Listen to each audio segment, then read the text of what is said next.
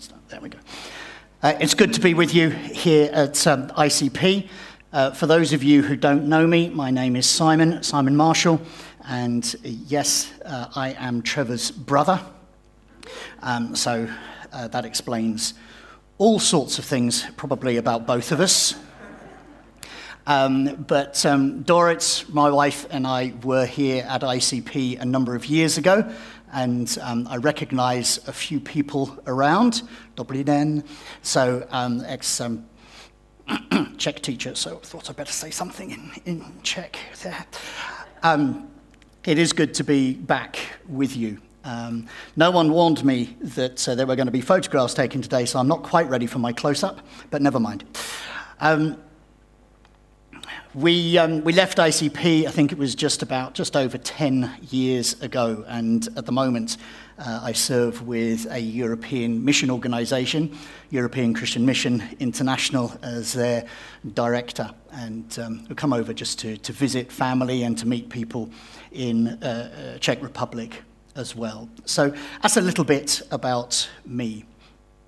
This morning, I, I, want to spend a little bit of time in a psalm, which is one that you will probably know very well. And being here on two Sundays in a row, yes, sorry about that, uh, we're going to be looking at the topic of glory uh, from two slightly different perspectives, I think. And this morning, Psalm 8 is where I would like to start. As I say, a psalm that we probably know well. It's a psalm that's quoted a number of times in the New Testament, and it's a psalm which is used by Jesus himself. It's a psalm of praise, a psalm that concentrates on the reality of creation. So let's just read that together. Psalm 8. So please do turn to it if you have your Bibles with you, but it will be up on the screen. Lord, our Lord, how majestic is your name in all the earth. You have set your glory in the heavens. Through the praise of children and infants, you have established a stronghold against your enemies to silence the foe and the avenger. When I consider your heavens, the work of your fingers, the moon and the stars which you have set in place. What is mankind that you're mindful of them? Human beings that you care for them. You have made them a little lower than the angels and crowned them with glory and honor. You made them rulers over the works of your hands. You put everything under their feet all flocks and herds, and the animals of the wild, the birds in the sky, and the fish in the sea, all that swim in the paths of the seas. Lord, our Lord, how majestic is your name in all the earth. And the Lord will bless the reading of his word to us this morning. A few weeks ago, you may have followed the launching of the latest telescope, the James Webb Telescope. Um, I was fascinated by these sorts of things. When I was about seven, um, men landed on the moon for the first time, gives you an idea of how old I am. And um, I wanted to be a, uh, an astronaut at that time. Uh, found out a little bit later the problem with that is you had to do maths. Uh, so I gave that up. But the James Webb telescope has been launched, and it will soon be sending to us even more uh, amazing and magnificent, impressive pictures of the universe than the ones that the Hubble telescope has been doing for the last number of years. Now, I don't know what you think when you see pictures that come back uh, like this one here, but my mind, Phil, if we could have the next one. Thank you.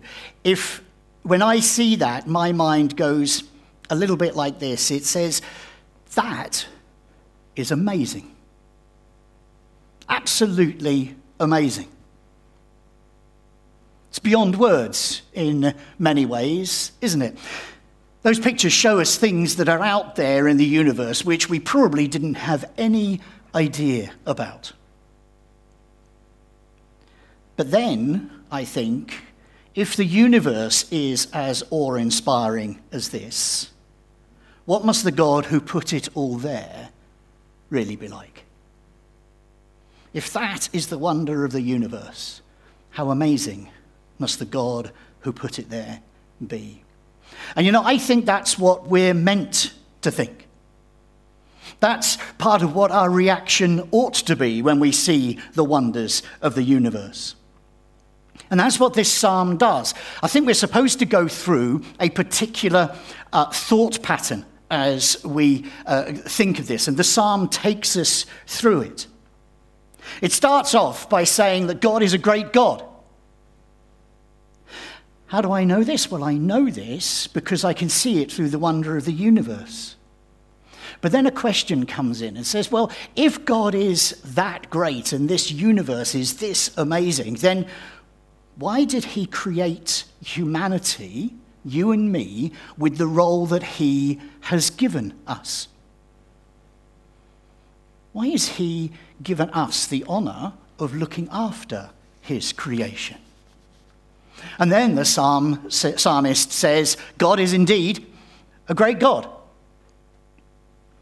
That's the basic thoughts that are going through the task, through the psalm. But our task this morning is to just uh, think a little bit more closely about them, zoom in on them a little bit like with a telescope, if you want, so that we can see some of the details that are there which we couldn't see before, so they become a little bit clearer.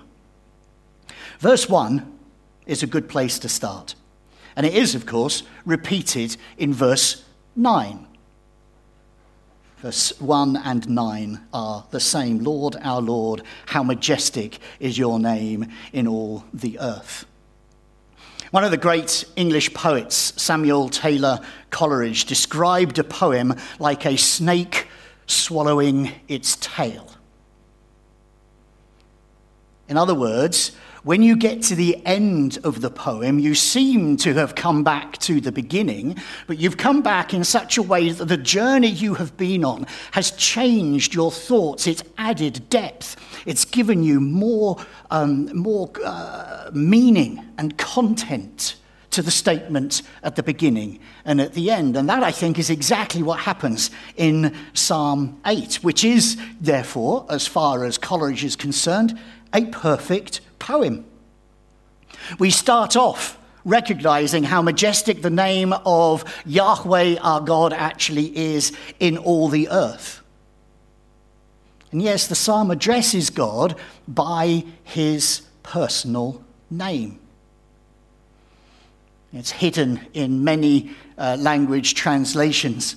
In the English ones, it tends to be hidden behind the capitalized Lord, the personal name of God, the name of the faithful God, the name of the covenant God, the name that can always, of the God who can always be trusted. This God, Yahweh, is our God. He is also our Lord. He is our Master. He is our King.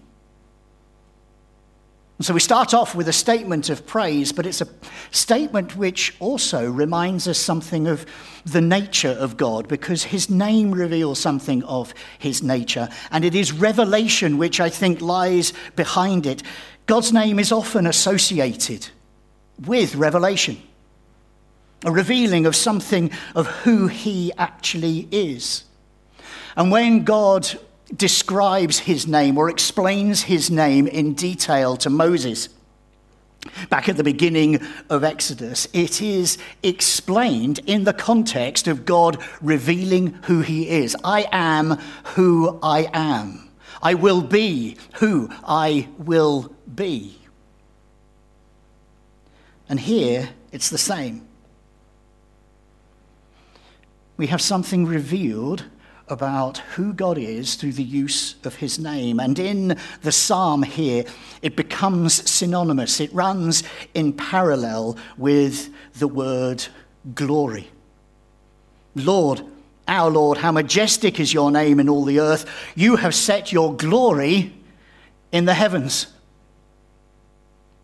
That's how the Psalms work. God's majestic name is synonymous with his glory, and it is seen. Where is it seen? It's seen in the earth and in the heavens. And so, right at the very beginning here, the idea of creation is brought to the fore, right to the center and front stage of what we're thinking about. And I suggest that actually the use of uh, heavens and earth here is really meant to make us think of Genesis chapter 1, verse 1. It may be the opposite way round here, but I think we're meant to see the echo. In the beginning, God created the heavens and the earth. God has placed His majesty, He's placed His glory in the whole of His creation, not just in parts of it, but in the whole of His creation, the heavens and the earth. And so the praise of human beings, the praise of mortal beings, people like you and me, comes as a result of seeing. Of seeing, even in a, a small way, something of the majesty and the glory of God as we look around us. But, but we all know that not everyone can see the same when they look at the heavens. Not everyone sees the same wonder when they view the same pictures from the Hubble or other telescopes. Not everybody responds with praise. Not everybody responds with recognizing the glory of God and then worships Him. Why? Well, I think verse 2 may actually give us a clue to this. Reading it through, I wonder whether verse 2 just struck you as being a little bit strange. You start off with this wonderful statement about how majestic a glorious God is. And then we have a statement about through the praise of children and infants, you have established a stronghold against your enemy, enemies to silence the foe and the avenger. We'll praise God, and then we'll talk about children, and we'll talk about enemies. But I think there's a reason for that here. And actually, it was touched upon as we were rehearsing for, our, um, for the, the, the songs this morning to just actually show something of the joy of being children, of just enjoying being in the presence of God. Kids are great, aren't they? They can be joyful without it necessarily having something where somebody else is being put down or where they're uh, cheering over somebody else. They can just be joyful in the very moment. And I, I remember when um, our son was, was very small and he and I were kicking a ball around in the garden. I think Trevor may even have been there. But he scored, uh, our son Robert scored a goal. And the look on his face was just pure joy. Not, oh, I've got one more goal than them or anything like that, just pure joy through having done that. We lose that as we grow older, don't we? We lose the ability to just revel in something, enjoy as children. We become cynical. C.S. Lewis, in one of his books, he talks about God the Creator, and he says there is something childlike about a God who continues to create daisies exactly the same every time. Yes, there's huge diversity out there and wonder in so many different ways, but God seems to take pleasure in the fact that He makes a daisy, and then He makes another daisy, and then he makes another daisy, and even to other daisies, they look the same. That joy that comes out of creating, and that joy that is childlike. And so I think as we recognize Jesus' words on the same sort of topic here, that we need to become like children we see that here as well. that if we want to appreciate the wonder and the glory and the majesty of God, we actually have to come to that revelation in creation with a childlike joy. So taken up by it, so taken up by the wonder that we simply burst into praise at the wonder of it all. And then the psalmist seems to suggest that that very bursting into praise out of a childlike recognition of the wonder of God becomes a defense against our enemies. It's a stronghold against our enemies. Note, it's not a weapon, it's not something that you go out and hit people around the head with. It's something which defends us. It's something where we can remain safe, protected from our enemies. I think that if we could recapture, or perhaps capture for the very first time, I don't know, the wonder of who God is through the revelation of himself in the glory of creation, then you know, some of the criticisms and the attacks, the things that people say to us and about us as Christians, those things would, for us, be silenced. They would become silent, meaningless, empty. Why? Because we have a great God who sets his glory in the heavens. His majesty is seen throughout the earth. And so those voices disappear into silence because our praise becomes a stronghold. Before the glory of God, the glory that's revealed in the heavens, there really can be only one response childlike joy, worship, and praise. But then let's turn on to the next few verses, the next eight verses. And these are probably the ones that we're most familiar with. They're taken up by both Paul and the writer to the Hebrews in the New Testament. And we will return to, to that briefly in a little while. But what do these verses tell us here?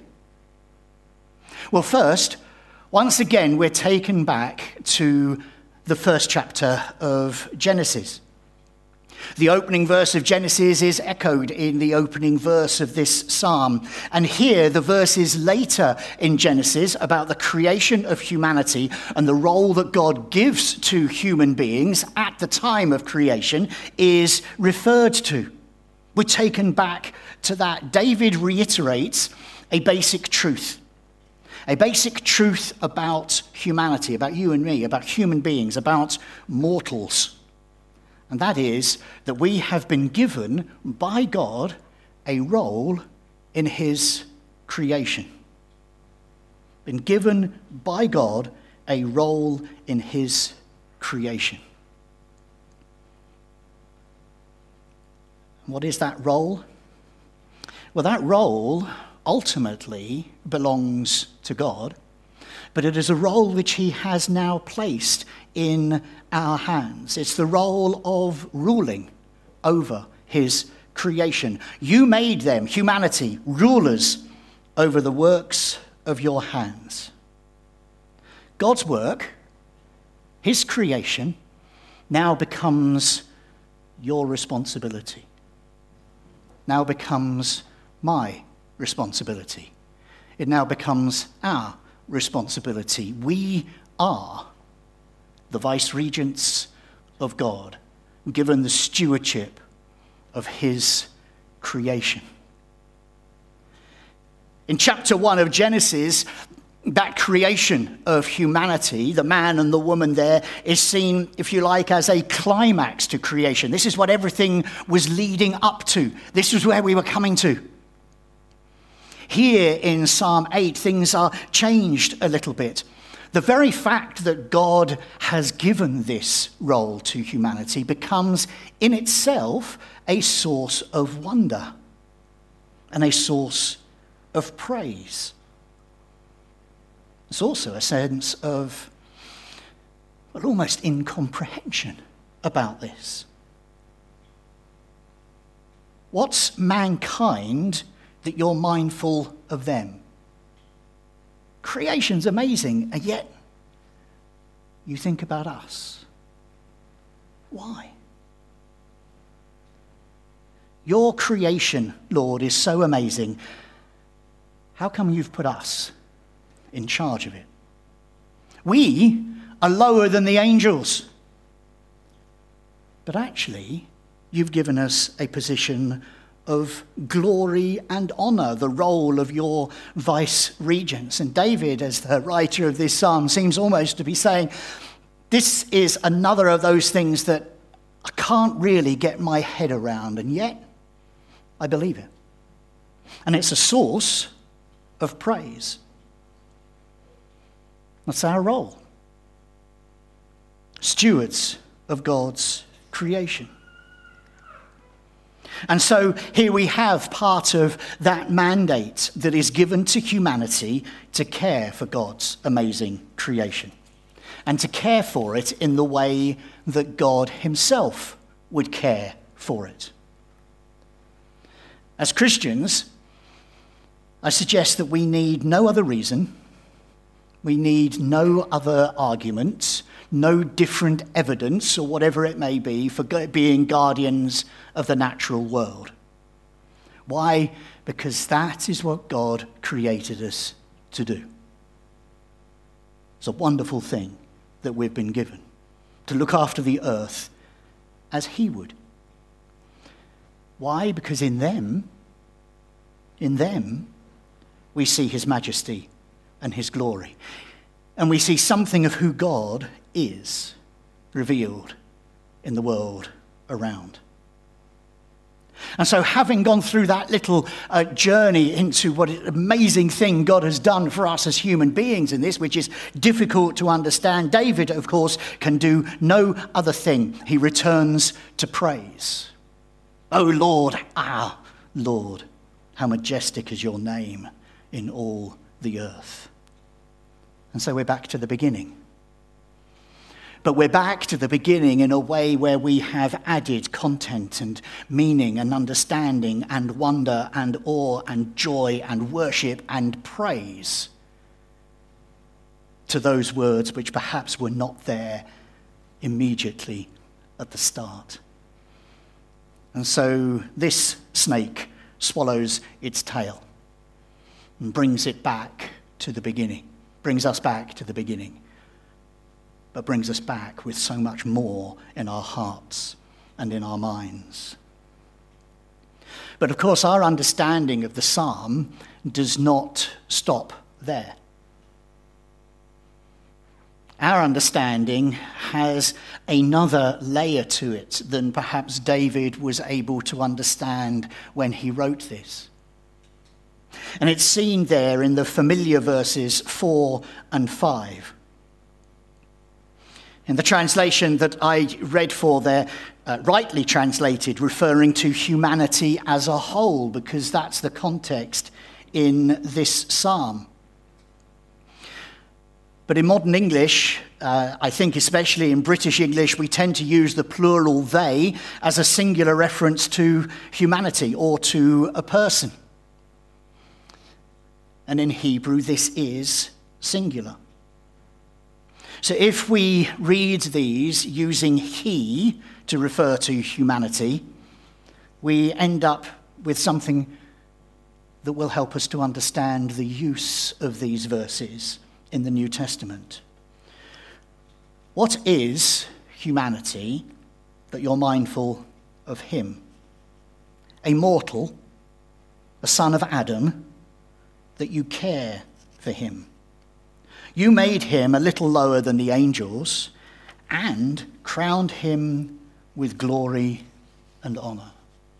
And it's that singular form that the New Testament takes and applies to Jesus.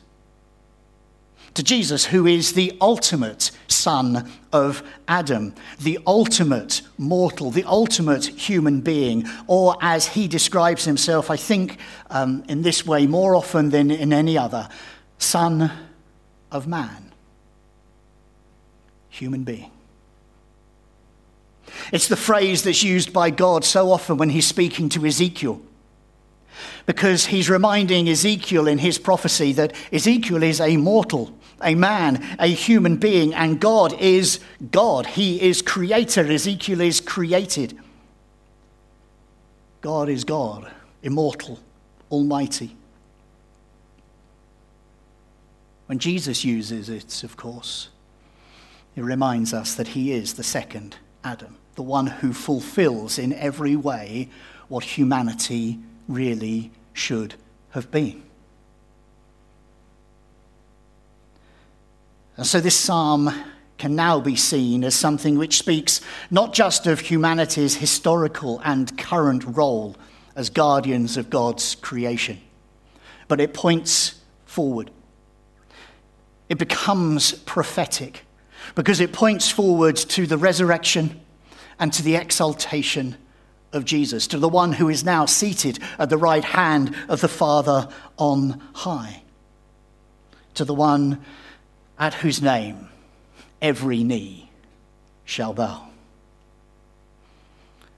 And so, for us, as Christians, living this side of the empty tomb, this side of the risen Christ, this final verse then has even more meaning than it did for David when he wrote it because now we see the majesty of God's name, not just in creation itself, but we see his majesty in the resurrection of Christ.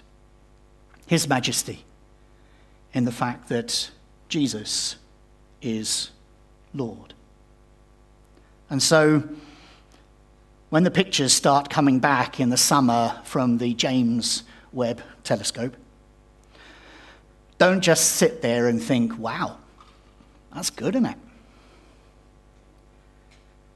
See the glory of God that will be revealed to us there. And don't just stop there. Worship the one who put those things there, the one who is our Lord, enthroned above the heavens.